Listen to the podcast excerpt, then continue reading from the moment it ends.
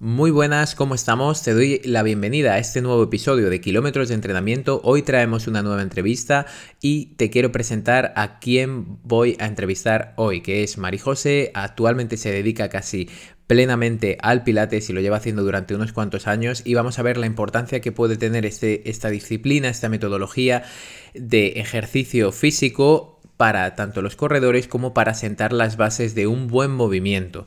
Pero antes de dar paso a la entrevista me gustaría comentarte que para mí si hay una palabra que podría definir a María José en el campo de la actividad física del deporte sería la experiencia. Es una persona con muchísimos años de experiencia en sus espaldas que ha trabajado con muchos tipos de pacientes diferentes, desde corredores a personas con problemas em, como pueden ser hernias, a personas mayores, de todo tipo. Ha trabajado con muchísimo tipo de personas y esa experiencia que tiene creo que la ha conseguido plasmar muy bien en, esta entrevista. Además de la experiencia que tiene trabajando, también por supuesto tiene formación, porque ya sabes que aquí en kilómetros de entrenamiento es algo que, que yo valoro bastante, el que las personas que pasen por aquí tengan formación y sepan de lo que, de lo que están hablando, ¿no? Lógicamente, pero Marijose hizo Tafat, comenzó haciendo eh, Tafat 2003-2004 aproximadamente, luego se graduó en Ciencias de la Actividad Física y el Deporte en el año 2006 eh, en la Universidad Pablo de Olavide en Sevilla y ha ido realizando diferentes formaciones en organizaciones como Hortos, como Fidias, como Les Mills, como FEDAS, son algunas de las más importantes academias, digamos, formativas u organizaciones formativas dentro de la actividad física y el deporte trabajando como entrenadora personal, como técnico de sala de fitness, como instructora de clase colectivas, al final ha trabajado toda su vida en gimnasios. Luego, en 2008 hizo su primera formación en Pilates y en 2013 la formación completa del método Pilates, tanto de suelo como de máquina. En 2016 abrió su primer centro de entrenamientos personales de Pilates en Sevilla y en 2019 su segundo centro de Pilates en Las Rozas, en Madrid. Y al final de 2019 comenzó su andadura en el mundo digital y actualmente ofrece todos sus servicios de forma digital y especialmente dirigidos a la mejora del rendimiento y a la prevención de lesiones. Igualmente dejaré toda la información y el contacto, sobre todo a través de redes sociales, de Mari José para que puedas echar un ojo a todo lo que va publicando, sobre todo en la red social Instagram, pero también te iré comentando algunos proyectos que tienen entre manos que muy pronto verán la luz y que creo que pueden ser de muchísima, muchísima utilidad. Por último, decirte que la calidad de la entrevista a nivel de audio no es la esperada, pero creo que después de todos los filtros que he ido pasando a la entrevista, creo que ha quedado bastante bien y que se puede escuchar perfectamente. En ese sentido, te pido disculpas, pero creo, como digo, que se puede escuchar bien, así que no me enrollo más, te dejo con la entrevista con Marijose, su método Pilates y cómo este nos puede ayudar muchísimo a sentar las bases de un buen movimiento. Vamos a por ello.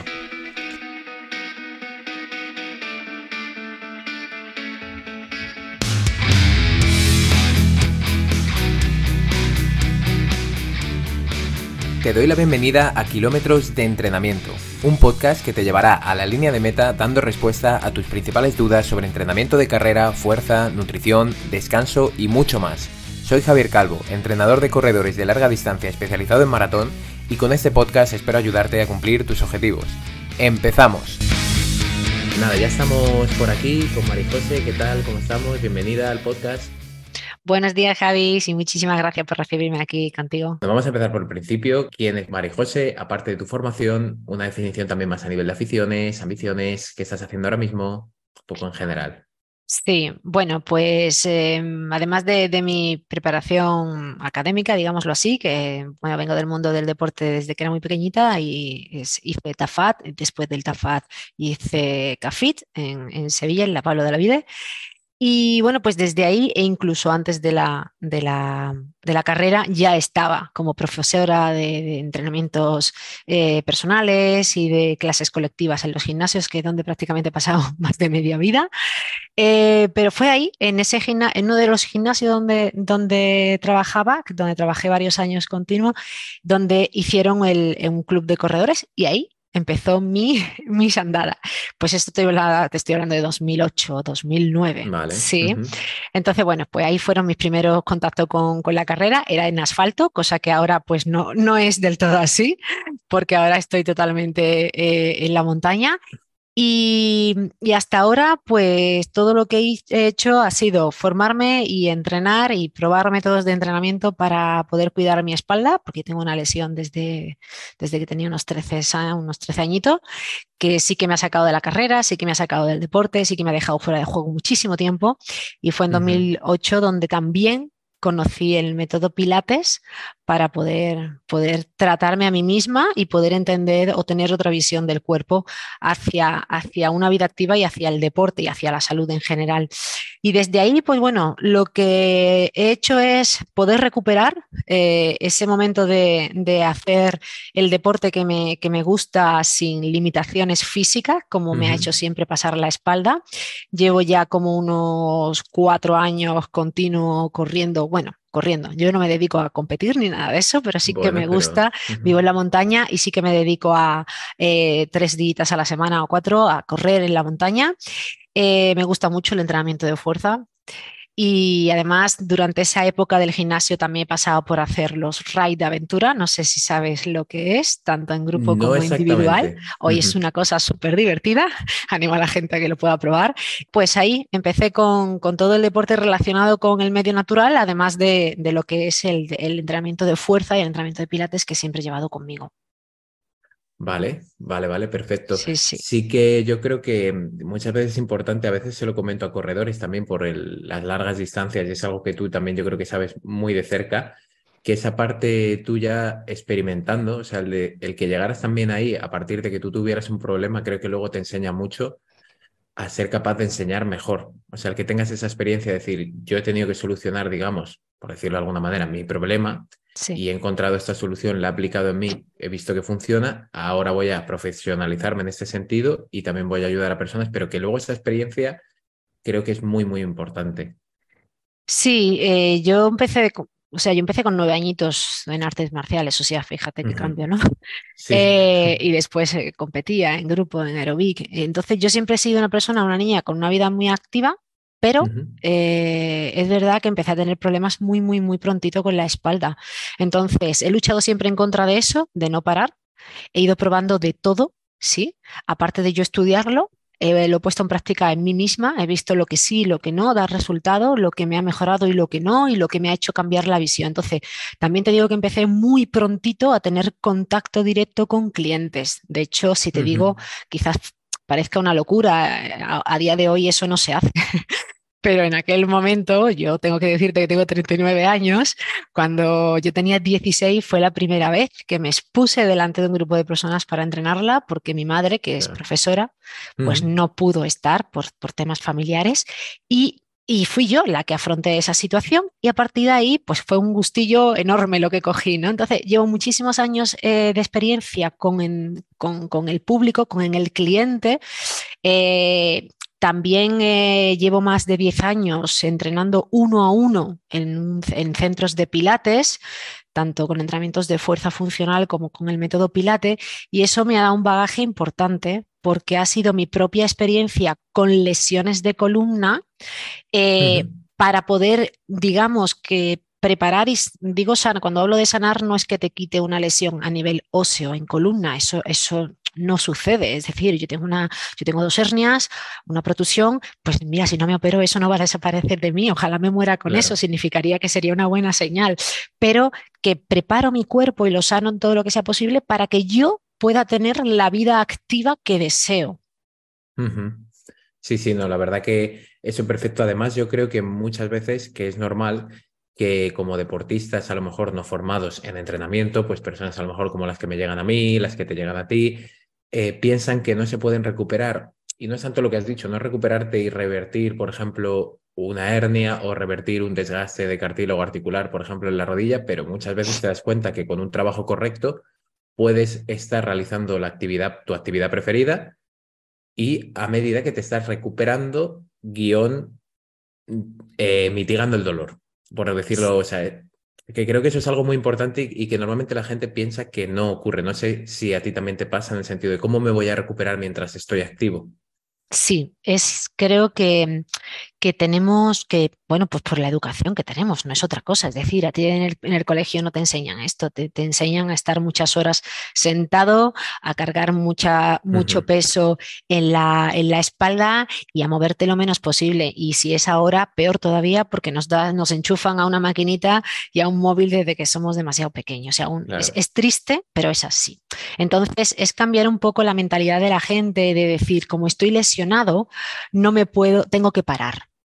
Entonces, eso es un gravísimo error y una creencia muy limitante la que nos persigue, porque mientras más tiempo estés parado, más tono muscular pierdes. Mientras más tono muscular pierde, más rígida también se quedan tus articulaciones y más desprotegida eh, a nivel óseo, ¿no? Entonces, eh, cuando vuelves a... Primero, porque la recuperación va a ser mucho más larga y lenta. Y segundo, porque cuando vuelvas al terreno de juego, el que tú decidas que sea el tuyo, en este caso el running, em, pues mm, no, no, no esperes recuperarlo o retomarlo donde lo dejaste, ni, ni, de lejos. Entonces, eh, hay, hay, protusiones e incluso mejor las hernias que, que, se reabsorben. Hay lesiones de cadera, rodilla, tobillo que se recuperan muy bien. Pero, a ver, eh, vamos a ser realistas.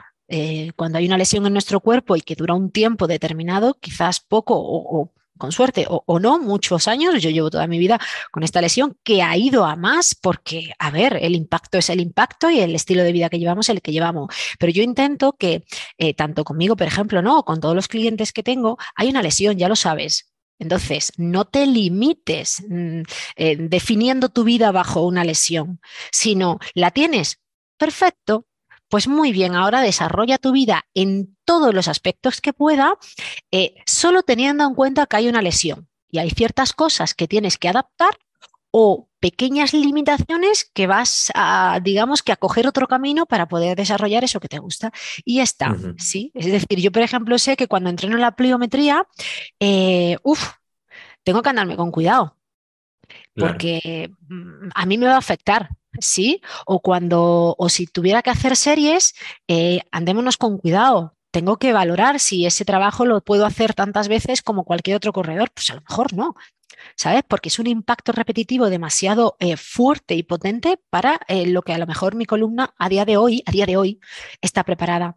Entonces, eso es lo que se tiene que tener en cuenta, pero después, claro que puedes correr. O sea, hay muchos corredores con, yo, trato con corredores, eh, ya no solamente con pilates, sino también con entrenamiento de fuerza, que tienen lesiones en la columna. Entonces, hay recaídas, hay puntos y momentos de recaída, porque es multifactorial, como te puede afectar todo tu estilo de vida en una lesión, pero no es un solo factor ni una sola situación, pero tienes que adaptarte. Eh, no puedes frenar tu vida por una lesión. Eso es importantísimo. Y eso es una educación que tenemos nosotros que tener hacia la persona con la que trabajamos para poder cambiarle un poco esas creencias que tiene tan limitante y que le frenan a continuar es casi casi el contrario de lo que has dicho a lo que normalmente o tradicionalmente se ha realizado y a veces choca. El decir, no, no es que tenemos que seguir moviéndonos, tenemos simplemente que a lo mejor controlar lo que has dicho, tipo de ejercicio, carga del ejercicio y aplicar estímulo, pero que es cierto que hay muchos estímulos. Yo ahora mismo que creo que te lo comentaba el otro día, mi padre con una prótesis de cadera, desde que empezado con la entrenadora personal, eh, es otro, literalmente. Yo se lo dije y solamente llevo un mes, pero claro, se está dando cuenta de todo lo que sí puede hacer antes se daba cuenta de todo lo que no podía hacer, porque como tengo una prótesis no puedo hacer esto que me gustaba y tampoco puedo hacer esto que también me gustaba. Entonces mi vida a nivel ejercicio se ha acabado y se ha dado cuenta que no, que hay un montón de cosas que puede seguir haciendo. Y eso es un caso a lo mejor de una persona mayor, ¿no? Pero que a lo mejor, pues seguramente tú trates, como has dicho, con todo tipo de personas, pero sí que a mí, yo a veces me encuentro con gente realmente joven también, que simplemente, oye, si es que podemos recuperarnos perfectamente haciendo ejercicio, pero tienes que cambiar un poco la mentalidad que tienes hacia el entrenamiento, qué cargas estabas asumiendo y todo, pero que, que es cierto que en la mayoría de casos sí se puede seguir uno moviendo. Sí, sí, están siempre los dos extremos. Está el extremo de, a, mí me, escriben personas por Instagram y me dice, oye, María José, me gustaría que me ayudaras, pero Juli, es que yo tengo, me lo invento, ¿no? Cincuenta y tantos años y yo puedo hacer esto. Es como, ¿cómo no vas a poder hacer esto? Yo, yo puedo mejorar. ¿Cómo no vas a mejorar? Absolutamente todo el mundo puede mejorar. Otra cosa es que tus expectativas sean del alto rendimiento cuando no lo eres hoy, ¿vale? Pero o cuando estabas con 25 años, ¿no? Efectivamente, pero todo el mundo parte de donde está, yo no digo de cero, parte de donde está puede mejorar, ¿sí? Entonces tenemos los dos extremos. Tenemos los extremos de las personas que piensan que ya no pueden hacer nada con su vida porque el médico le ha dicho que tiene una resonancia con una hernia, eh, y están las personas que, a pesar de esa lesión que le está Mm, perjudicando bastante, no se quiere dar cuenta de que tiene que adaptar su entrenamiento y quiere seguir entrenando como si no existiese nada en su columna. Entonces están los dos extremos. Tienes que ahí, pues bueno, eh, trabajar un poco con ambos en, direcciones diferentes o con intensidades diferentes a nivel psicológico. Somos entrenadores psicólogos. Ya, sí, sí, eso es cierto, es cierto. Vale, pues pasamos más adelante. Me gustaría preguntarte acerca de qué es el Pilates como método y una vez ya hayas dado una definición, si es que existe una cerrada como una definición tal cual tipo RAE, que tampoco es lo que busco, no. y qué confusiones suele haber o solemos tener en general, porque donde me incluyo ahí, en torno al Pilates. Bueno, pues eh, el, el, que es Pilate o el que no es Pilate, o es esas confusiones de la que me dice, quizás venga un poco por, por lo que mm, tenemos de tan fácil acceso, por ejemplo, ¿eh? esto no es una crítica, ¿eh? esto es, bueno, pues que yo también lo he vivido, eh, los gimnasios, ¿no? Los gimnasios pues entrenan de forma masiva y normalmente las personas que tienen una formación extensa y completa del método Pilates, eh, normalmente no están en los gimnasios dando clases para 30 personas, ¿sí? ¿Por qué? Porque sabemos lo que pasa. Yo he pasado por, por ambos pasos, ¿sí? Entonces, cuando entras ahí y ves un popurrí de que son movimientos eh, sin orden, ni coherencia, ni sentido, pues se llama pilates, igual que hay pilates aéreo, pilates no sé qué, pilates no sé cuánto. Eso se llama marketing y ya está, ¿vale?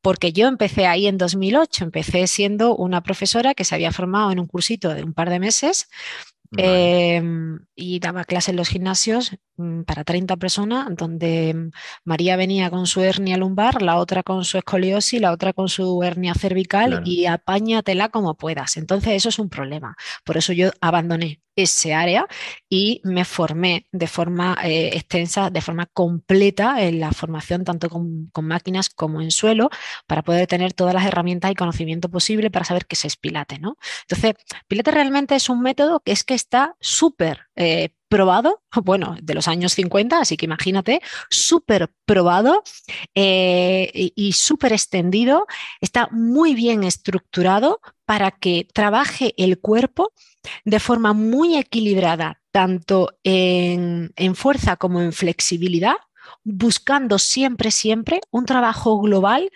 que sea un trabajo fluido, un trabajo equilibrado y un trabajo desde nuestro core hacia nuestras extremidades. Es decir, no se trabaja el cuerpo de forma aislada, el cuerpo se trabaja de forma global, siempre partiendo de la fuerza de nuestro núcleo e incorporando siempre la respiración para capacitar a nuestro cuerpo de más conciencia corporal. ¿Sí? Solo de esa manera eres una persona más consciente de cómo te tienes que mover. Es decir, te educa o reeduca el cuerpo para que sea más eficiente en tus movimientos, sí, y tenga mucho más control sobre cada una de, las partes de tu cuerpo a la hora de moverte. Y es un método que tiene una secuencia de ejercicio a la cual al completo casi que son pocas personas las que llegan a realizarlo, por eso te digo la complejidad del método, pero que es una secuencia de movimientos y de ejercicios que se van incorporando en un orden muy concreto porque va buscando el equilibrio del trabajo de fuerza y de flexibilidad siempre y que va a ir ampliando esa secuencia de movimiento en función de cómo la persona vaya evolucionando y desde qué punto parte esa persona. ¿Sí? Entonces, ¿se puede hacer de forma global? Claro que sí. Sí, pero tienes que saber cuando trabaja de forma genérica, es decir, yo, yo, he tenido una comunidad de pilates, he ayudado a muchas personas ahí dentro y a ninguna de forma personalizada. Pero tienes que saber cómo tienes que orientar esa sesión, cómo tienes que dar indicaciones para que todo el, mundo sea capaz de adaptarla a su eh, a sus necesidades actuales, ¿sí? Y después también es un método que tiene tal cantidad de herramientas que puede ayudar a las personas de forma personalizada con cualquier tipo de problema. Tienes que saber adaptarlo, pero es, tiene tiene unas capacidades muy amplias de poder adaptarse a un público muy amplio. ¿sí? Pero es un método que principalmente trabaja la fluidez, el control, la respiración, para que el cuerpo trabaje de una forma muy armónica y muy equilibrada. Entonces, em, hay un falso mito que es Pilates solo para abuelas y solo para estirar. Por ahí va también la pregunta de las Claro, entonces es como, no, no, no, no, no, no. Yo he tenido abuelitas de 84 años, que es la más mayor que he tenido, que ya quisiéramos más de uno tener esa energía y, esa, y esas ganas, em, y lo adapto a ella. Pero yo he tenido corredores de trail y yo he tenido corredores, eh, perdón, eh, triatleta. Y esas personas no hacen lo mismo que la abuelita ya te lo puedo yo garantizar. Sí, y maratonianos, que lo sé yo también. Y tú también, exactamente, y tú también sabes que tenemos a, maratonianos, además que lo tenemos en común. Eh, no, no, no, no me hace lo mismo que las abuelitas. Sí, si el maratoniano está lesionado, el tiempo que sea necesario lo adaptaré. Sí, pero cuando su cuerpo esté más preparado, le voy a exigir, porque necesita que se le exija.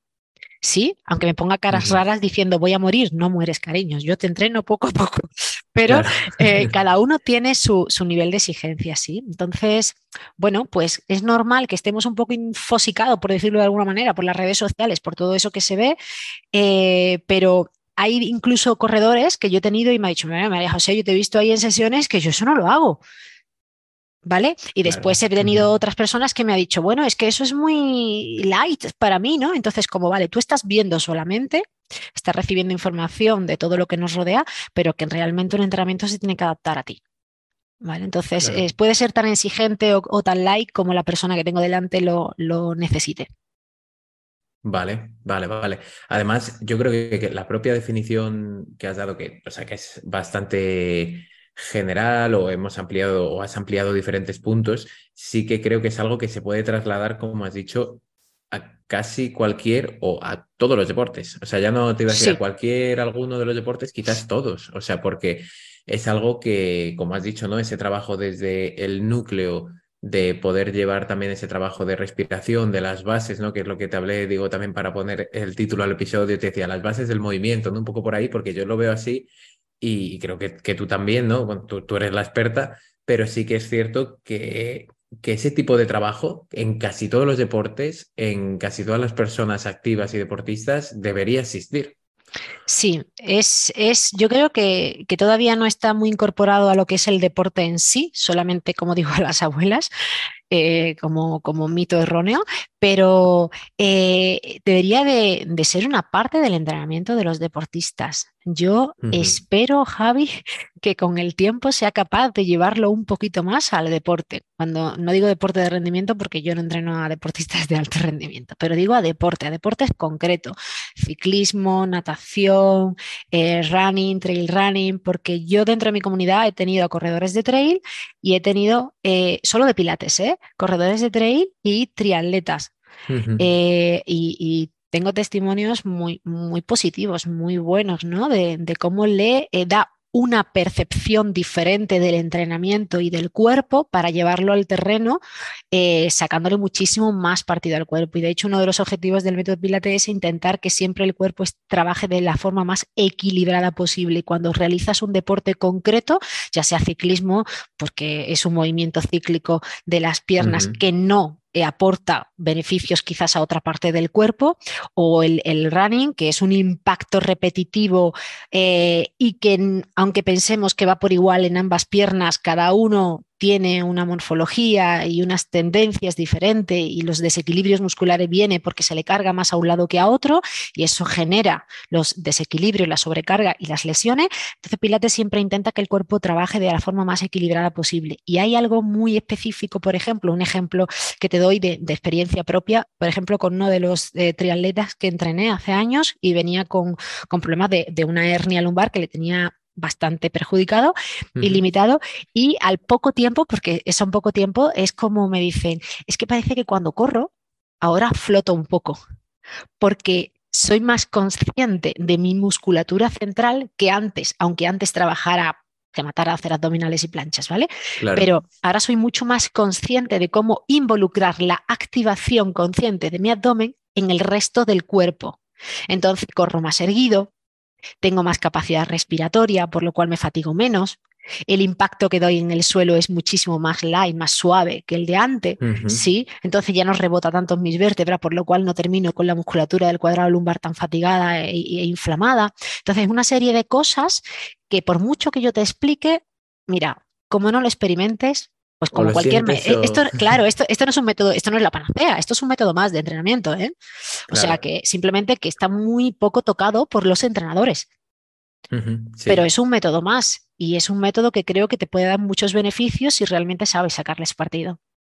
No, y totalmente, yo con la fuerza es algo que voy viendo cada vez más, que como has dicho, esto tiene un componente de fuerza bastante importante, pero es que o se adapta, me refiero, em, algo que me está funcionando a mí, por supuesto, no te tiene por qué funcionar a ti, independientemente de que vayamos al mismo maratón, estemos en la misma fecha, pero claro, mis rangos de fuerza, pues como has dicho tú, son diferentes. Mi equilibrio a nivel de contacto, a lo mejor entre una pierna y otra, es diferente. La manera en la que yo corro a nivel de oscilación e impacto posterior es diferente.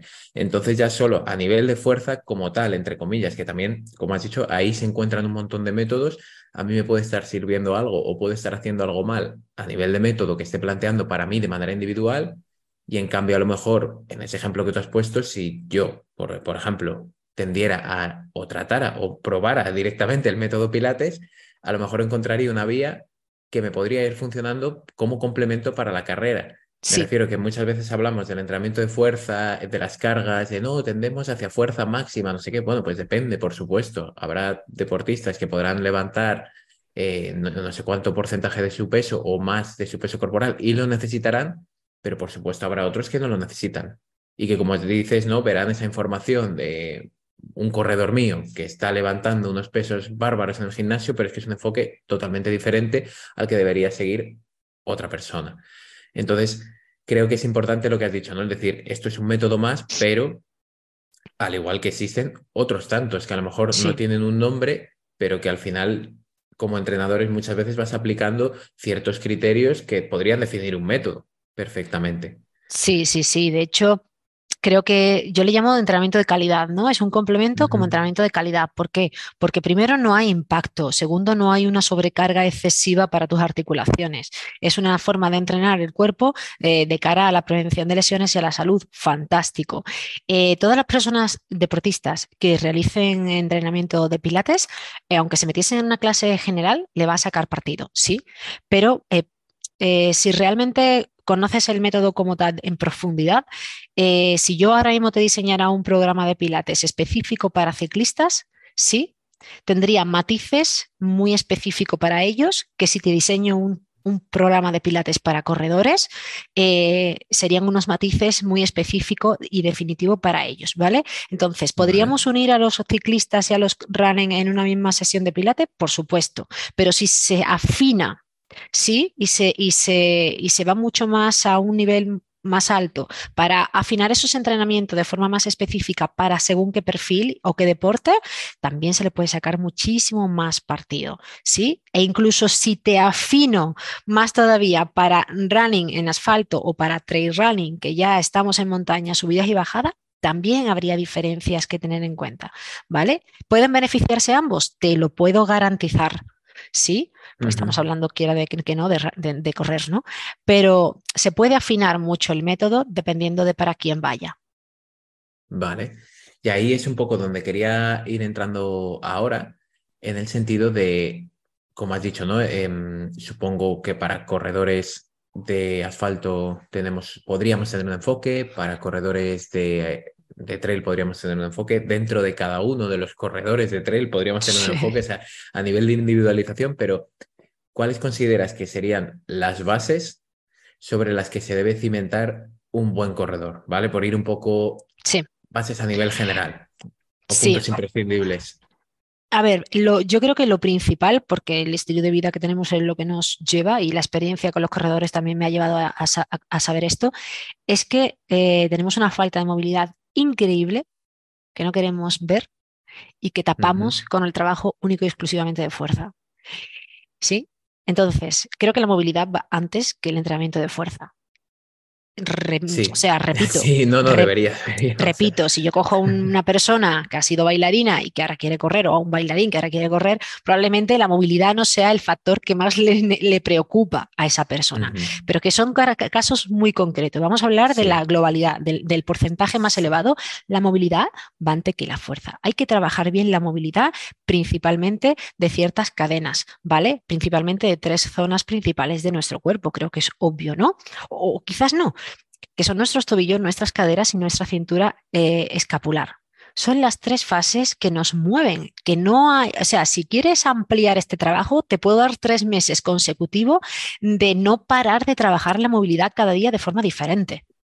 Sí, pero eh, en, aspectos o en una visión más genérica, eh, trabajar la movilidad de tus tobillos, trabajar la movilidad de tu cintura lumbopélvica, es decir, a nivel de cadera, y trabajar la movilidad de la cintura escapular, te va a permitir muchísimo más beneficios que ya no tienen que ver con la movilidad, sino también nos vamos a meter en trabajar la estabilidad, porque si no hay una buena movilidad no vas a tener buena estabilidad y no vas a hacer un trabajo muy útil a través, es decir, te puedo hacer trabajar la estabilidad, pero si no tienes buena movilidad, ahí va a haber mm, eslabones muy débiles que van a estar fastidiando ese trabajo o no sacándole el máximo partido. Y una vez que esto está bien, o de forma paralela quizás, sí se puede trabajar la fuerza. ¿Vale? Entonces, eh, el factor principal de prevención de lesiones siempre va a ser la fuerza, sí, pero que para trabajar la fuerza hay que preparar otras, eh, otros ciertos aspectos, ¿no? Como es la movilidad y la estabilidad. Y después eh, incidir mucho en que la persona que ahora quiera empezar a correr no tiene que empezar a correr para ponerse en forma. Se tiene que poner en forma para poder correr. Y esto es título en luces de LED brillantes. Hay que preparar tu cuerpo para poder correr. Punto final. Exacto, es que además el otro día lo hablaba con un compañero entrenador y, y, lo decíamos, ¿no? Que sobre todo en casos de pérdida de peso, eso pasa mucho, lo primero que pensamos es correr y muchas veces debería ser quizá hasta lo último.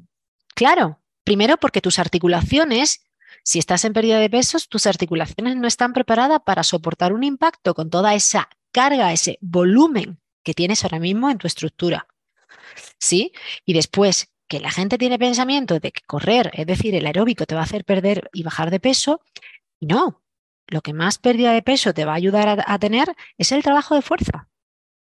¿Sí? porque es lo que más te va a subir el nivel del metabolismo para, para, esa quema de grasa que es tu objetivo en este momento, por, centrarnos en ese objetivo, ¿sí? Entonces, y que ya te digo que un hueso eh, soportará una carga si el músculo que está sujetando ese hueso tiene la fuerza suficiente.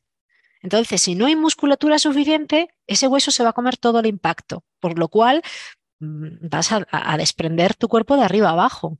Y eso es lo que la gente no entiende, que para que nuestros huesos duren toda la vida, con, o, hablando incluso de runner, para que cada vez soportes más volumen de trabajo sin reventar en, como un bloque, tienes que preparar a tu cuerpo en fuerza sin someter a tu cuerpo a un excesivo trabajo de fuerza, ¿vale? Porque hay gente que se le va la pinza y que de, wow, yo quiero trabajar la fuerza cinco días en semana para correr mejores, como vamos a ver no eres de alto rendimiento, ¿vale? Eres un popular que con dos veces bien enfocada que trabajes la fuerza, como mucho tres, es suficiente y el resto del tiempo tendrás que trabajar de forma específica pues para tu objetivo, ¿no?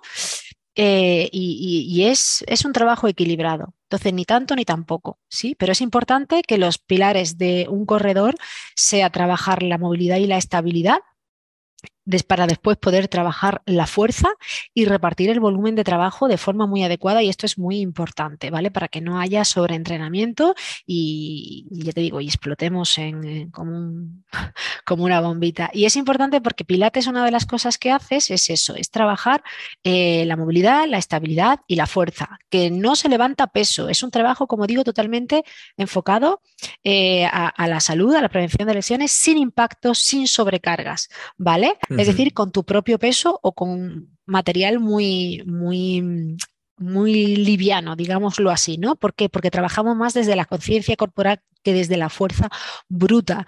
Y la gente parece que no le da, por ejemplo, eh, importancia un, aspecto, ¿vale? Concreto, a la movilidad de la columna y a la expansión torácica, y esto es algo que afecta muchísimo a un corredor.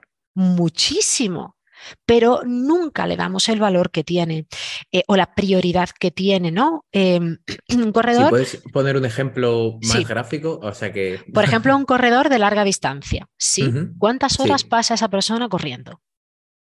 Muchas. Sí. ¿Cuánto peso lleva en su espalda? Porque tú sales a correr media hora y sales sin mochila, pero cuando sales a correr más tiempo tendrás que llevar tus cositas. ¿Sí? ¿Dónde la llevamos? ¿Todo te cabe en un cinturón? Pues a lo mejor no te cabe en una mochila. La mochila hace que tú ya, em, digamos que enfoque tu, tu, postura a una postura cifótica, chepa, encorvado. Sí, eso hace, eso hace que eh, tu caja torácica se comprima, se quede rígida. ¿sí? Por lo cual la musculatura intercostal y diafragmática no está teniendo la oxigenación que necesita, ya no hablo de respirar, hablo de oxigenación muscular, porque no se está moviendo, no se está expandiendo y se está contrayendo como debería. La llevamos contraída todo el tiempo.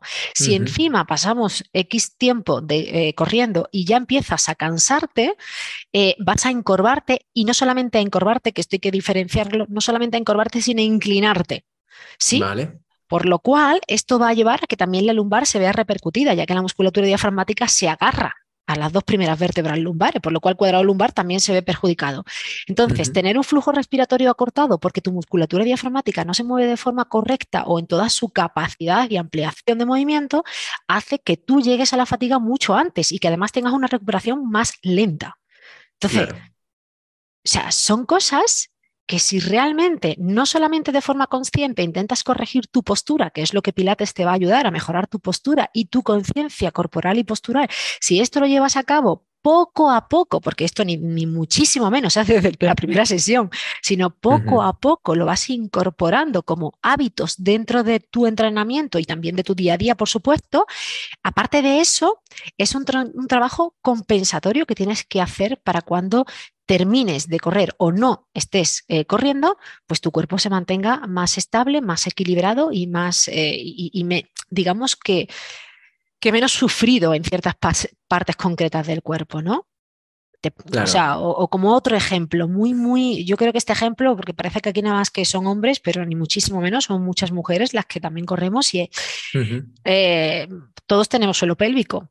Sí, pero obviamente nosotros tenemos un orificio por donde las cosas salen. Es decir, que nuestro suelo pélvico va a tender a tener más problema que el vuestro. ¿Sí? Entonces, una de las cosas importantes que hay que tener en corredoras es que aunque no tenga disfunciones del suelo pélvico, aunque no las tenga, el impacto repetitivo durante muchos años va a hacer que esa, ese tejido pueda ceder. Cuando una persona corredora, una corredora termina de correr, o, la que se dedica a la alterofilia porque ha hecho una gran presión. Es decir, cuando termine ese trabajo, igual que tú puedes decir voy a estirar tres horas o seis horas después para descargar la musculatura un poco o para lo que tú creas que para ti te ayuda a estirar, eh, una corredora en concreto, ¿vale? De forma más específica, tiene que preocuparse cuando termina el trabajo de impacto de reactivar y recolocar su suelo pélvico. ¿Sí? Y esto se puede hacer en cuestión de un trabajito de 10 minutos después de correr. Pues cuando tú terminas de correr con mochila eh, un largo tiempo, tienes que hacer un trabajo compensatorio para esa parte que ha trabajado en, una tendencia cifótica durante tanto tiempo, porque la musculatura se adapta a lo que le das y pierde lo que no trabaja. Y entonces cuando termina de trabajar, pues puedes hacer un trabajo de la zona torácica y dorsal que compense ese tiempo que has estado pues eh, eh, con, con, esa, digamos que con esa tensión o esa sobrecarga en esa zona, ¿vale?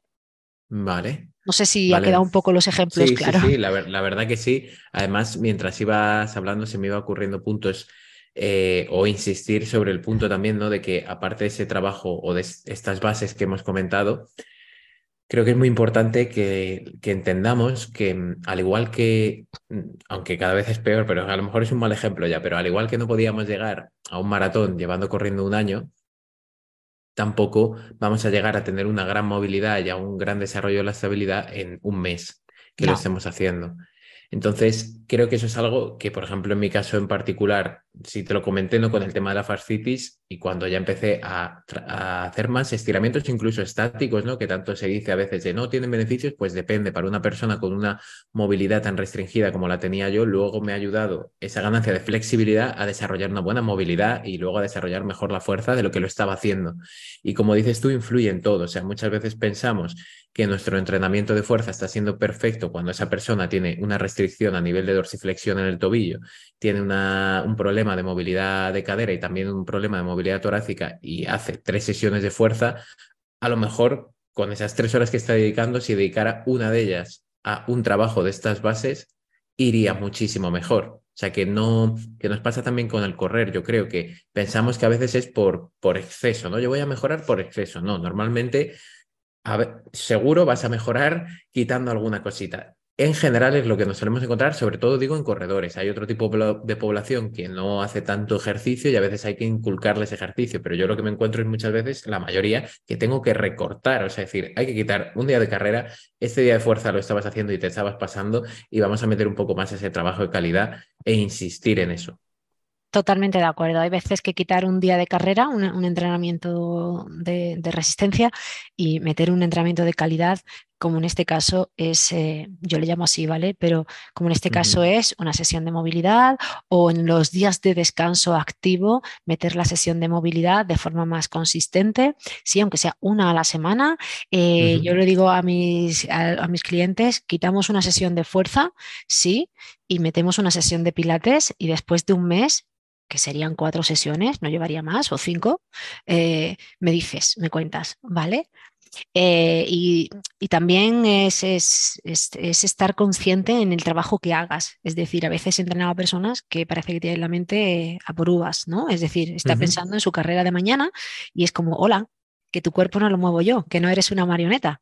Es decir, claro que tienes que estar muy consciente en ese ratito que te estás dedicando a ti, porque si tú no estás pensando en tu cuerpo, no le vas a sacar el máximo rendimiento a ese o, esa, o al máximo partido a ese trabajo tan específico que a lo mejor dura 15 minutos, no dura más, y son 15 minutos que te puede garantizar muchos beneficios si lo hace de forma consciente y lo hace de forma consistente a lo largo de, un periodo de tiempo. No hoy he empezado porque me ha dado el calentón y voy a empezar a, meter la movilidad, le voy a meter a saco ahí dos veces en semana, tres y ya dentro de dos semanas, bueno, pues ya hablamos. ¿Vale? Es decir, que creo mm, que, es importante que no nos vengamos arriba con ningún deporte y que si este deporte lo practica, porque realmente para ti es fantástico, fantástico los beneficios que te da a nivel mental, a nivel emocional, a nivel físico, a nivel en relaciones sociales, porque esto mejora muchísimo, a, a nivel de relaciones personales, es decir, que el deporte nos da muchos beneficios en muchos aspectos de nuestra vida, en muchas áreas, pero si esto lo haces porque quieres con 80 años seguir haciéndolo, tendrás que hacer hoy un trabajo previo de base importante y de calidad para aguantar hasta los 80 disfrutando de esto que tanto te gusta. Y eso parece que cuesta trabajo bajarlo a tierra y, pensarlo. Claro, no, además yo lo veo claro con el tema de la fuerza, que a veces es como, vale, ya, entre comillas, he convencido a ese corredor o corredora para que empiece a hacerlo y ahora por exceso otra vez, no, venga, pues como me va tan bien, meto más. Y es como, no, no, si no pasa nada, o sea, hay que buscar ese equilibrio que, como has dicho, el método Pilates eh, que una de las bases o de los, de los pilares ¿no? es el hecho de buscar ese equilibrio.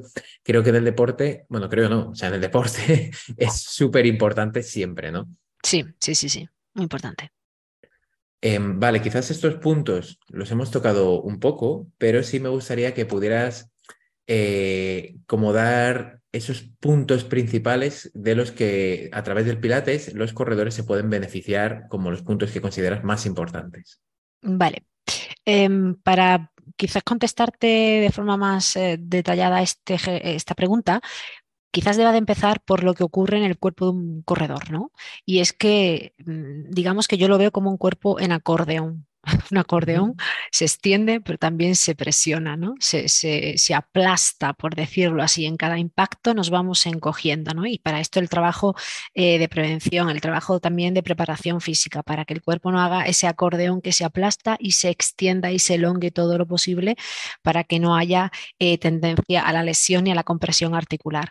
Entonces, lo que eh, hay en, en principalmente los factores que más influyen en el cuerpo de un corredor es que hay mucho acortamiento en la cadena anterior, sí, y en la cadena posterior inferior, es decir, por la parte de detrás de tus piernas, ¿vale? Y hay una gran debilidad muscular a nivel de centro y a nivel de tórax, sobre todo por la parte posterior, por la musculatura de la espalda. Esto hace que poco a poco, mientras más impacto reciba nuestro cuerpo eh, e incluso trabajando la fuerza con mucho peso, si no estás capacitado para realmente hacer una ejecución limpia, pues mm, digamos que nuestro cuerpo termina comprimiéndose de la cabeza a los pies. Em, esto hace que seas poco eficiente corriendo, sí, y, que, te fatigues mucho más y que tardes mucho más en recuperar. ¿Qué hace el método Pilates con un cuerpo que practica running? Lo que va a favorecer es que a través del trabajo de la movilidad de las principales cinturas, cintura escapular y cintura lumbopélvica, como hemos dicho antes, que a través del trabajo de la movilidad de la estructura de nuestra columna, que es la que nos sustenta ¿no? durante el impacto, eh, y a través del trabajo de la estabilidad y la fuerza de centro, va a hacer que nuestra postura mejore muchísimo, por lo cual a la hora de correr vas a buscar que el cuerpo esté más elongado, lo que va a permitir que tu diafragma se mueva mejor y tú tengas mayor capacidad o mayor flujo respiratorio, por lo cual te vas a fatigar menos, va a hacer que tus caderas y rodillas reciban menos carga de impacto a la hora de correr Em, yo siempre lo asimilo a los, a los, em, a los africanos cuando corre, que parece que son súper mega elegantes, ¿no? Entonces, hay que pensar que esa elegancia no es solamente la palabra elegancia, sino lo que conlleva correr así, y es como hay que buscar eso a través de la conciencia corporal y de la mejora de la postura. Eh, y una de las cosas fundamentales que hace eh, Pilates es trabajar la fuerza, pero no como se trabaja en un gimnasio, sino que trabaja la fuerza desde nuestro núcleo para mover absolutamente todo. Quiero mover la oreja, voy a saber que mi fuerza sale desde el centro. Eso hace que las fuerzas se transmitan mucho mejor, sí, que sea de forma, se haga de forma más eficiente, sí, y que economices mucho más en, el, en, cada movimiento y en este caso en el deporte que practicas. Una de las cosas que no prestamos atención en los corredores es en el trabajo del tren eh, superior. Y es una de las pautas del Pilates, el trabajar muchísimo, sobre todo la espalda, que es de las que más sufre ese impacto que recibe y de las que más tendencia cifótica llega a tener por falta de ese tono muscular y esa capacidad de movilidad y de estabilidad de, en este caso, los hombros, que además te va a ayudar mucho a que tengas una, al tener una mejor postura, te va a ayudar a que tu braceo sea más libre, más em, armónico y te permita una mejor coordinación con la con la zancada, de forma que te haga correr mucho más y mucho mejor. Sí, es decir, fatigas menos, sí, y rindes más. Entonces, son pautas muy concretas que poco a poco vas incorporando con el Pilates. Es la mejora de la postura, que ya he dicho en todo lo que influye, la mejora de la movilidad, que te va a dar más capacidad de movimientos libres y descomprimiendo la presión a la que llevamos a las articulaciones, algo que es real, la cantidad de lesiones que, sufre un corredor a lo largo de su vida como corredor, aunque sea popular, sobre todo, mejor dicho, en populares, sobre todo en populares, rectifico, eh, y la capacidad de trabajar la fuerza de una manera eh, más integrativa en cualquier trabajo, no solamente en la carrera, sino también en tu día a día, porque parece que solamente conocemos los crunch y que conocemos las planchas, pero hay mucho más. En cualquier ejercicio del método Pilates, en cualquiera, va a requerir toda tu concentración y atención en el momento de hacerlo para que te muevas desde el centro y que poco a poco y no desde el principio seas capaz de integrar la respiración dentro de cada movimiento, ¿sí? Para que esa musculatura se active mejor, se, se active más rápida y trabajes el cuerpo de arriba abajo es fundamental, ¿sí? De hecho, el Pilates parece que solo se ve sobre el suelo en una colchoneta y Pilates también se trabaja de pie. ¿Vale? Aunque sea lo menos visto. Entonces son fundamentales el trabajo de la postura, el trabajo de la fuerza de core, el trabajo de la fuerza eh, de la musculatura del tren superior, ¿sí? Y el trabajo respiratorio que favorece tanto eh, todo lo que son, bueno, pues todo lo que acabo de decir durante la carrera. ¿Vale? Principalmente porque la técnica de carrera va a mejorar, te va a ayudar mucho a mejorar en tu técnica de carrera, eh, sobre todo por, por, lo que acabo de decir, por el momento en el que la zancada impacta sobre el suelo con una mejor postura y una mejor consistencia en el centro, en nuestra musculatura del core, eh, va a favorecer mucho que tengas una que sea más eficiente corriendo y va a favorecer mucho que tu agotamiento en carrera sea, se disminuya y tengas una recuperación más rápida. Vale. Sabiendo también todos estos beneficios, que al final, como dice, son bastantes, además creo que con los puntos que ha sido nombrando hemos visto como esos diferentes puntos que se trabajan alrededor del Pilates ayudan a varios, o sea, me refiero, un punto ayuda a varias cosas en la carrera, otro de los puntos ayuda a otras tantas cosas en la carrera. Entonces, sí que creo que, como has dicho, a nivel, por ejemplo, de técnica de carrera, por supuesto, tiene que haber sí o sí una mejora a nivel de gestión de los impactos que posteriormente debería influir también sí o sí en las lesiones. Entonces, creo que son muchísimos beneficios y ahora, pero ahora viene el punto complicado, ¿no? Eh, ya, mira, te lo complico y te lo digo directamente como si yo fuera un cliente, un corredor. Eh, sí, vale, María José, muy bien, está genial todos los beneficios que me cuentas, pero ¿cómo lo hago yo? Semanalmente, si estoy corriendo entre 3, 4 veces y hago dos de fuerza, por ejemplo, te lo complico mucho, ¿vale? Sé que no hay recetas, no quiero una receta, simplemente me gustaría saber cómo o qué, cómo lo haces tú para que poco a poco lo vayan integrando. O sea, te pongo un ejemplo. Yo, como soy tan pesado con la fuerza y todo, cuando empiezan conmigo es como, ah, vale, no te gusta, tranquilo, que lo vamos a hacer de la manera en la que poco a poco lo vayas integrando. Y yo, normalmente con esas personas lo que hago es introducir sesiones más light, sesiones más cortas, menos frecuencia, menos veces a la semana y poco a poco voy aumentando siempre y cuando esa persona, a medida que va disfrutando de, la carrera, que es lo que sí o sí él sabe que quiere hacer. Entonces, con este ejemplo porque te he intentado poner una persona que entrena mucho, pero en general, ¿cómo sueles integrarlo tú y ayudar a las personas a que integren el Pilates y por lo tanto todos estos beneficios?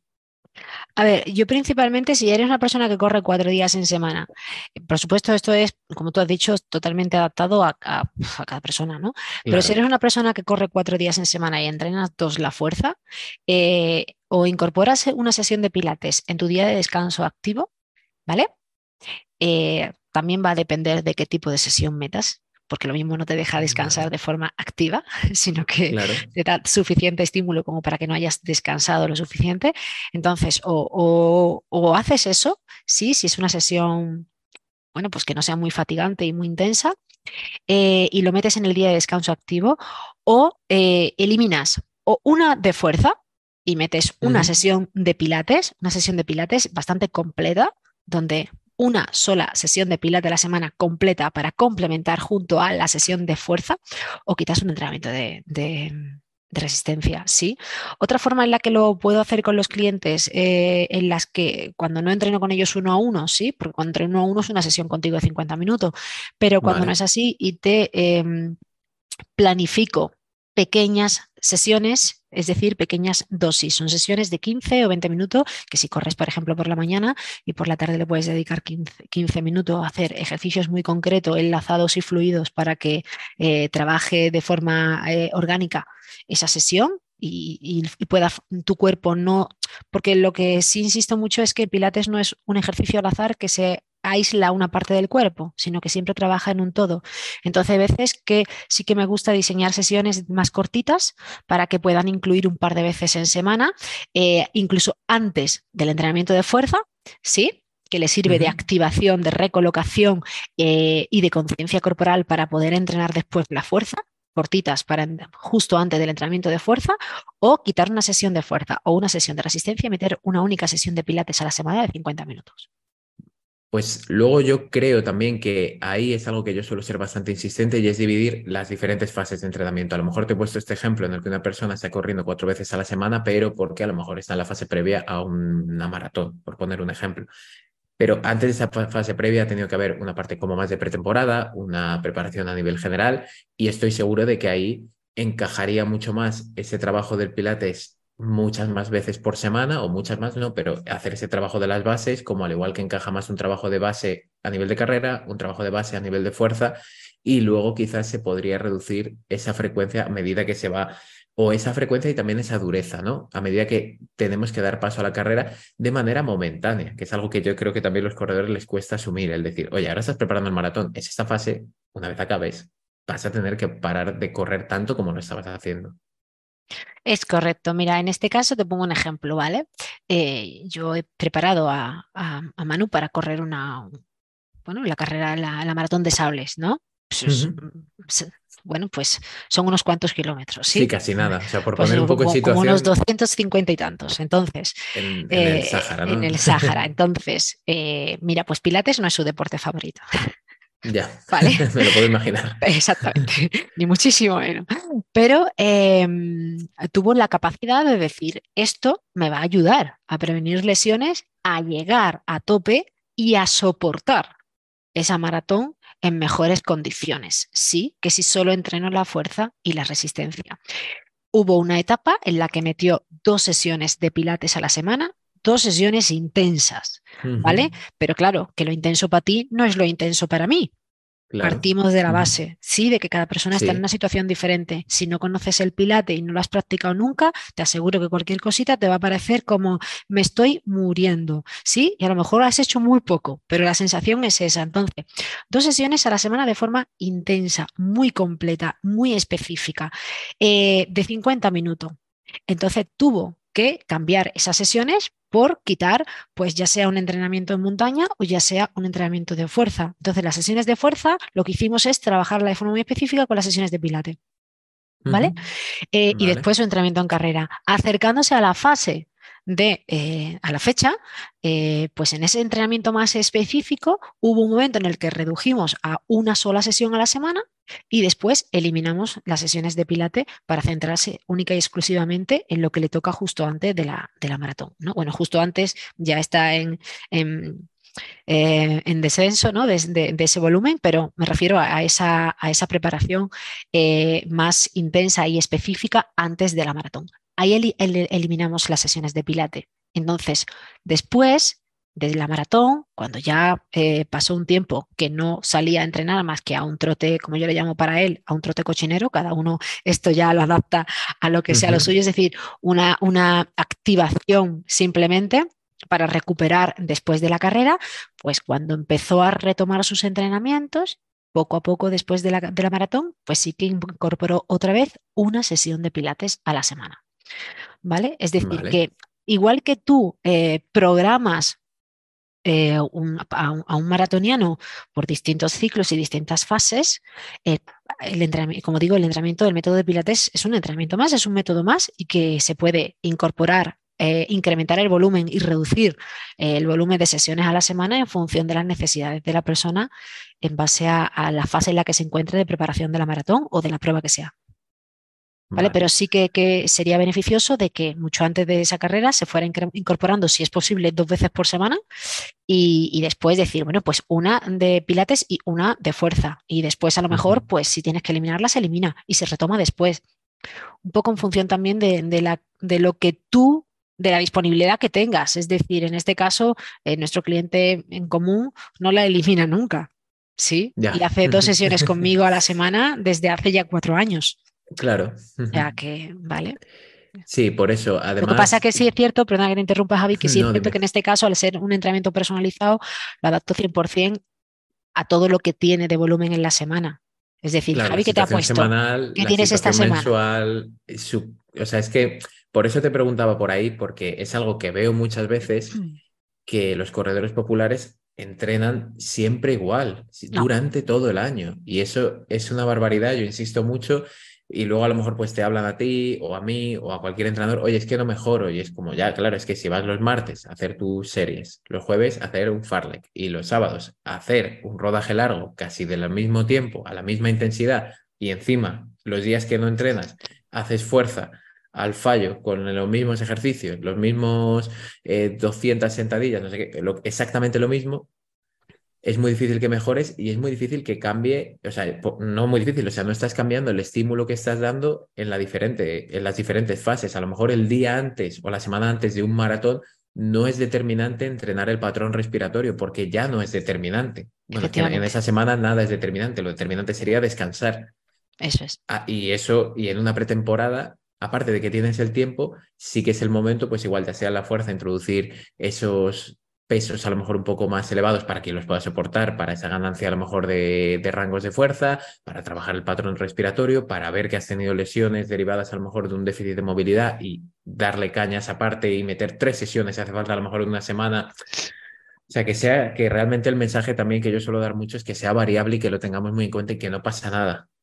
No pasa nada. Sí, las personas tiene que saber que si siempre hacen lo mismo no van a tener resultado diferente. El cuerpo pasa por varias fases a lo largo, por ejemplo, de una temporada o a lo largo de un año, si lo quieres mirar así, por tiempo concreto, ¿vale? Entonces pasa por diferentes fases. Tu cuerpo lleva una, hay una, una adaptación progresiva. Si no cambias el estímulo, va a haber un estancamiento, por lo cual vas a empezar a, a estancarte, a no conseguir nuevos resultados e incluso también a lesionarte porque no le estás dando estímulos también de más baja intensidad. Es decir, que tiene que haber como una ondulación dentro de, tu, de tu, entrenamiento, eh, pues tanto en, volumen de, de, trabajo de resistencia como en, el volumen de carga del trabajo de fuerza. es decir, que tiene que haber una variabilidad para que el cuerpo tenga adaptación eh, haya una pequeña fase de, estancamiento y digas, ese es el momento de hacer otro, otro cambio, ¿no? Y la gente tiene que, que, ser consciente de esto. Y de hecho, creo que cuando te encuentras corredores, y yo hablo de cualquier persona, ya no digo corredoras o corredores, sino que cuando te encuentras con este tipo de, actitudes suele ser porque piensan que un corredor, que un, perdón, que un entrenador, sea del, del, área que sea, no es necesario. Ya lo sabe todo, lo busca por internet y lo hace. ¿Vale? Claro. Es decir, eh, como como en Internet está todo, me puedo autooperar. Y como en Internet está todo, me puedo autoentrenar. Claro. Y como ¿sabe? Entonces creo que, o, te formas para autoentrenarte, sí, que es una buena opción, si así la deseas, o te pones en mano de un profesional porque hay estudios para saber esto, ¿sí? Entonces, si te pones en mano de alguien, tienes que hacerle caso a esa persona. Y si no le vas a hacer caso, ahórrate tu tiempo y tu dinero, porque yo creo que, que que hay que invertirlo de manera más, más eficiente. Y es así, yo pienso que, hay personas que abusan demasiado, incluso, incluso, imagínate que hoy, María José, no tengo, tengo cero ganas de salir a entrenar lo que me pone aquí Javi.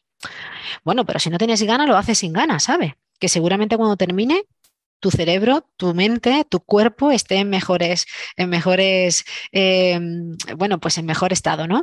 Em, pero si, por ejemplo, no es por no tener ganas, sino porque tienes una, otra vez retomando el tema de, las lesiones, tengo una hernia lumbar y es que esta semana estoy muy jodida, pues es que a lo mejor no tienes que dejar de entrenar, pero tienes que tener la responsabilidad y la madurez y, la capacidad de decir, vale, pues voy a entrenar, pero no exactamente como me toca, sino como el cuerpo me lo está pidiendo para que no termine el entrenamiento y me pegue otros tres días más, pues en, malas condiciones. Entonces, ni tanto ni, ni, ni, tampoco nada. Es decir, yo lo que digo es que si una persona se pasa todo el año entrenando lo mismo, no va a obtener resultados diferentes. Y si una persona Mm, tiene alguna lesión o, aunque sea puntual, también tiene que tener la capacidad de decir, eh, por mi bien, por mi salud, y no por lo que ponga en un papel, por mi bien y por mi salud, y para eso tiene tu entrenador, para que se lo comunique y sea capaz de adaptarlo a ti, eh, tienes que adaptar el entrenamiento y no decir, no, no, no, no, a mí me toca esto, yo esto lo hago, vamos, por encima de mi cadáver, es como, no, no, porque después vas a tener repercusiones muy negativas. Y, es otra fase, o sea, yo eso ahora lo estoy haciendo mucho con corredores a lo mejor que llegan lesionados y es como, no, es que tengo la maratón de no sé qué, le digo, no, digo, tú lo que tienes es la fase de la lesión ahora.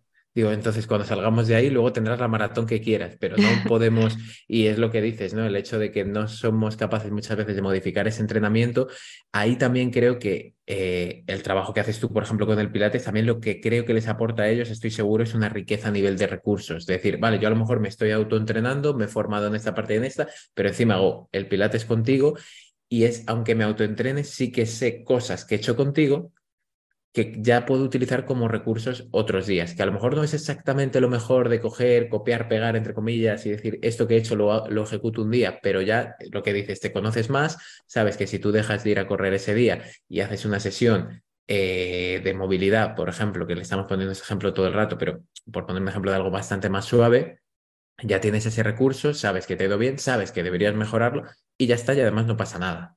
Sí, Entonces, a mí sí que me funciona mucho eso, el insistirle en las diferentes fases, en decir, oye, estamos en un proceso de lesión, vas a poder ir a correr, pero tus carreras no pueden ser las que estás pensando de cara a preparar ese hipotético maratón, esa media maratón, esa competición, lo que sea. O sea, estamos en otro punto y los recursos de ese punto deberían ser otros y la disposición también a nivel mental debería ser otra. Sí, es que es una educación, es una educación hacia, la persona que tienes delante porque tiene que saber que si no, mm, que no es lo mismo no cruzar la meta que te has propuesto porque te has lesionado a no cruzarla porque no has tenido el día o porque por una lesión o por un contratiempo los entrenamientos no eran lo que se había predispuesto al principio y lo que has hecho es disfrutar pues todo el camino, disfrutar del entrenamiento, disfrutar de estar en esa carrera, disfrutar del ambiente, disfrutar de la, de la mm, y agradecer que estás pudiendo hacer esa carrera, que no todo el mundo la podría hacer quizás, y, si no cruzas la meta por- porque las condiciones no han sido las que tú esperabas, pues no pasa nada. Pero es muy diferente no cruzar una meta que te has propuesto porque estás lesionado por cabezonería, por sobrecarga, por intensidad, por... ¿Vale? Entonces creo que es una educación de la gente de decir, no eres de élite. O sea, no eres de élite, ¿vale? No pasa nada, tu mundo no se acaba, ¿vale? Porque no lo hagas Claro, como se había propuesto en el papel hace seis meses atrás. Entonces, bueno, es, es, es nuestro ego, es lo que nos mueve. claro, sí, sí, totalmente nos mueve y nos dificulta, ¿no? Muchas veces, Exactamente, nos mueve y nos frena, sí. Exacto.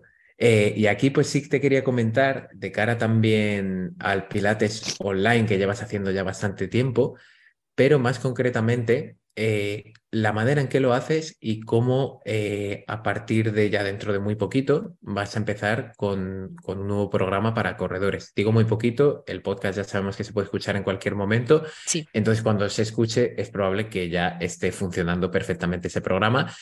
Eh, entonces, bueno, hablar, si quieres, podemos empezar con esa parte del Pilates online y cómo lo planteas y cómo has conseguido trasladarlo a ese nuevo programa enfocado en corredores.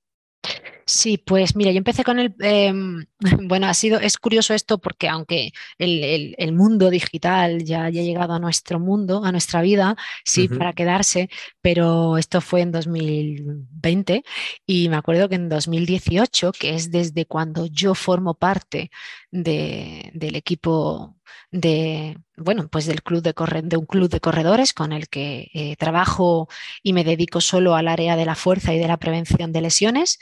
Eh, realmente fue en 2018 cuando empecé a, a formar parte de este trabajo con, corre- con- con corredores de trail específicamente. Y mm, mi chico me decía, tienes que digitalizar tu trabajo, tienes que digitalizarlo, tienes que llegar a más gente. Y yo decía, ¿qué dices, loco? Esto es imposible. ¿Sabes? Yo, yo trabajo cuerpo a cuerpo con cada persona, yo trabajo en presencial, me gusta palpar a la persona, me gusta tocarla, me gusta corregirla, me gusta darle indicaciones muy profundas. Em, y no, no entraba en mi cabeza. Y claro, pues bueno, todo, a todos nos ponen un poco el, el- el- el cuchillo en la espalda, ¿no? Y, y llegó el confinamiento y fue así, fue tal cual, sí. Hicimos un inmenso grupo de, de entrenamiento online, creo que era como unos 1.600 personas los que entraron ahí, fue una, una locura. Eh, y empecé sin saber lo que iba a pasar, empecé a ayudar a la gente en online, tanto a los corredores con entrenamiento de fuerza, como a mis propios clientes con el entrenamiento de pilates. Y pensé que sería, bueno, que esto sería temporal, pensé que era algo concreto, temporal, corto tiempo y ya está, ¿no? Como todos pensábamos que era esto de- del COVID. Eh, pero mira, eh, cerré mi centro aquí en Madrid. Tengo un centro en Sevilla que sigue funcionando desde 2016, eh, que ahora lo lleva mi madre. Cuando yo me vine a Madrid en 2019, abrí el centro en Las Rozas y eh, en 2020 lo cerré. Lo cerré porque vi que principalmente había más opciones y segundo podía ayudar, podía llegar a, a más casas en este caso, ¿no? A más gente. Sí, Y entreno a gente de cualquier parte de España ahora mismo en online. Pensé que esto no iba a tardar mucho porque la gente iba a estar conmigo, bueno, pues porque era el momento necesario y después no claro. querrían seguir online, solamente querrían el presencial, que es lo que para mí funcionaba en mi cabeza también. Y no ha sido así. Yo cerré el centro, busqué centros eh, en, en zona local de cada uno de mis clientes para que ellos buscasen su centro y dejaran de entrenar conmigo, así tal como lo escuchas, y algunos no quisieron otros lo combinaron y después lo dejaron y siguieron solo conmigo en online. Entonces, ahí vi que, había una poderosa herramienta que llevar. Para mí creo que lo que me ha ayudado, creo que lo veo ahora muy claro, muy claro, muy claro y necesario, es que la persona que te entrene en online, al menos en mi método de entrenamiento, que es tan, no carnal es la palabra, pero sí como muy muy personal, muy de tacto, muy de correcciones, ¿no? Y muy de ver las asimetrías que la persona puede estar teniendo o se está moviendo de forma demasiado incorrecta. Bueno, diferentes cosas que tienes que ver en presencial, pues yo creo que es necesario que cuando una persona, por lo menos en el método Pilates, eh, te ayude a nivel online, esa persona tenga un buen bagaje en presencial porque tiene que primero adelantarse a lo que va a pasar en tu cuerpo a la hora de moverse, adelantarse a lo que vas a sentir o tienes que sentir para que sea muy gráfica a la hora de explicártelo y transmitírtelo. ¿sí? Em, hay clientes que me decían, María José, parece que tengo tu dedito tu dedito mágico en mi escápula y en mi glúteo y en mi cadera, ¿sí? Y yo creo que eso yo lo puedo transmitir así porque he trabajado muchos años con muchos clientes en presencial y en uno a uno. O sea, y creo que, creo que he sido capaz de llevarlo al online de esa manera. Sí, de hecho me cuesta muy poco trabajo. O sea, es como, no sé, me pasa en la vida real. Habrá gente que piense que le estoy mirando para criticar, pero no es eso. no juzgo, sino que miro porque es como que te radiografío simplemente porque para mí es muy curioso ver a un cuerpo moverse.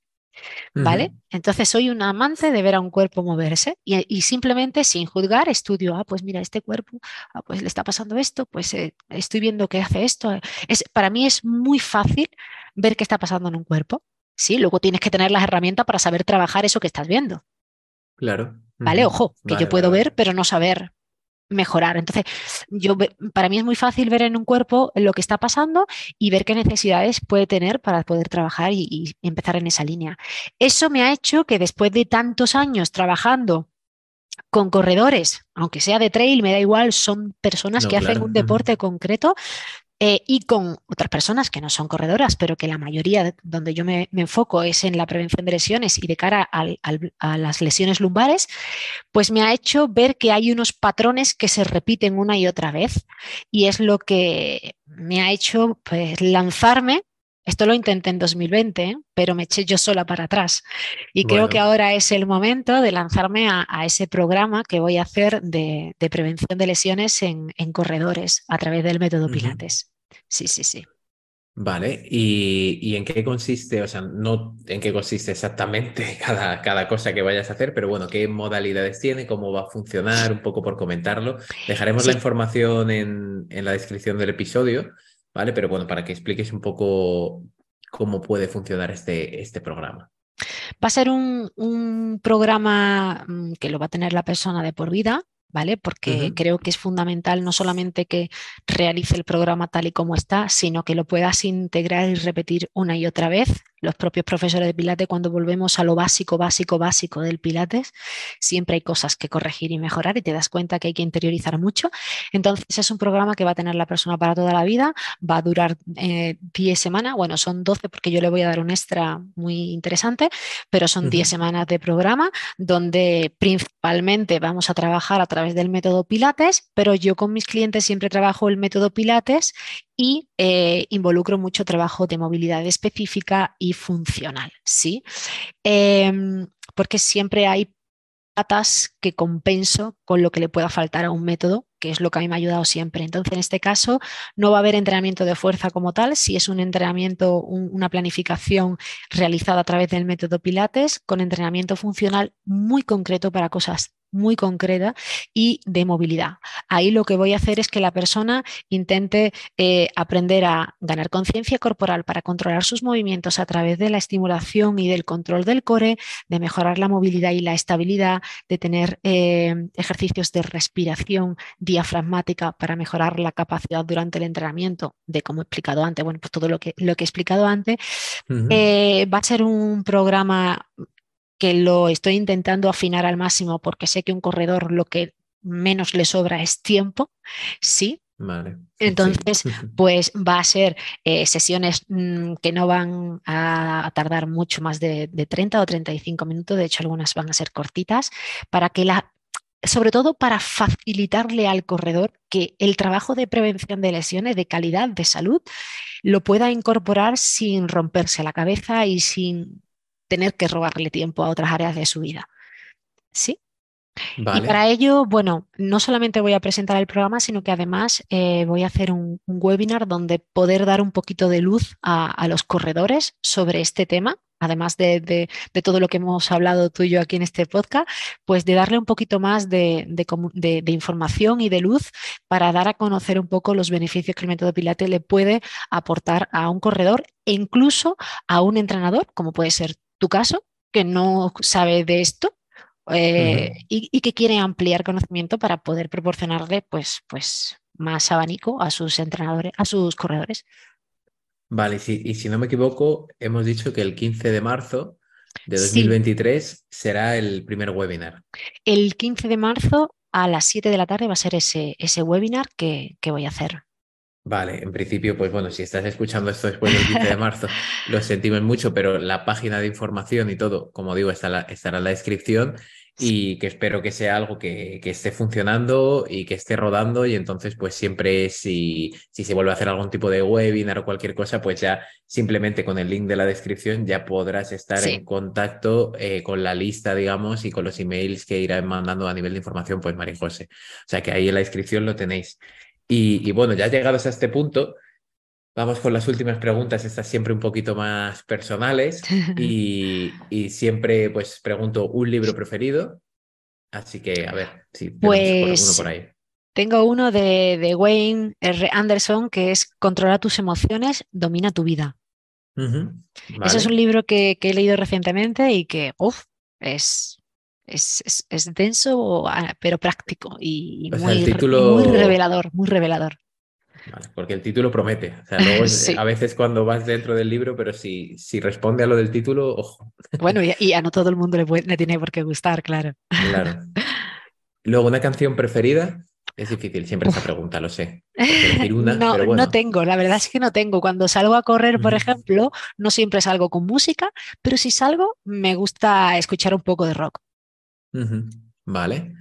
Eh, y una frase que pondrías en un cartel en la megafonía del metro que dirías, o tatúate esto, por favor, o, te lo, lo tienes tú tatuado, a lo mejor algo que, una frase importante, un mantra, algo. Creo que la primera vez que grabamos te dije algo parecido y, creo que me, acerco a ello, y es, em, prepárate o cuídate para moverte hasta que tu cuerpo te lo permita. Vale.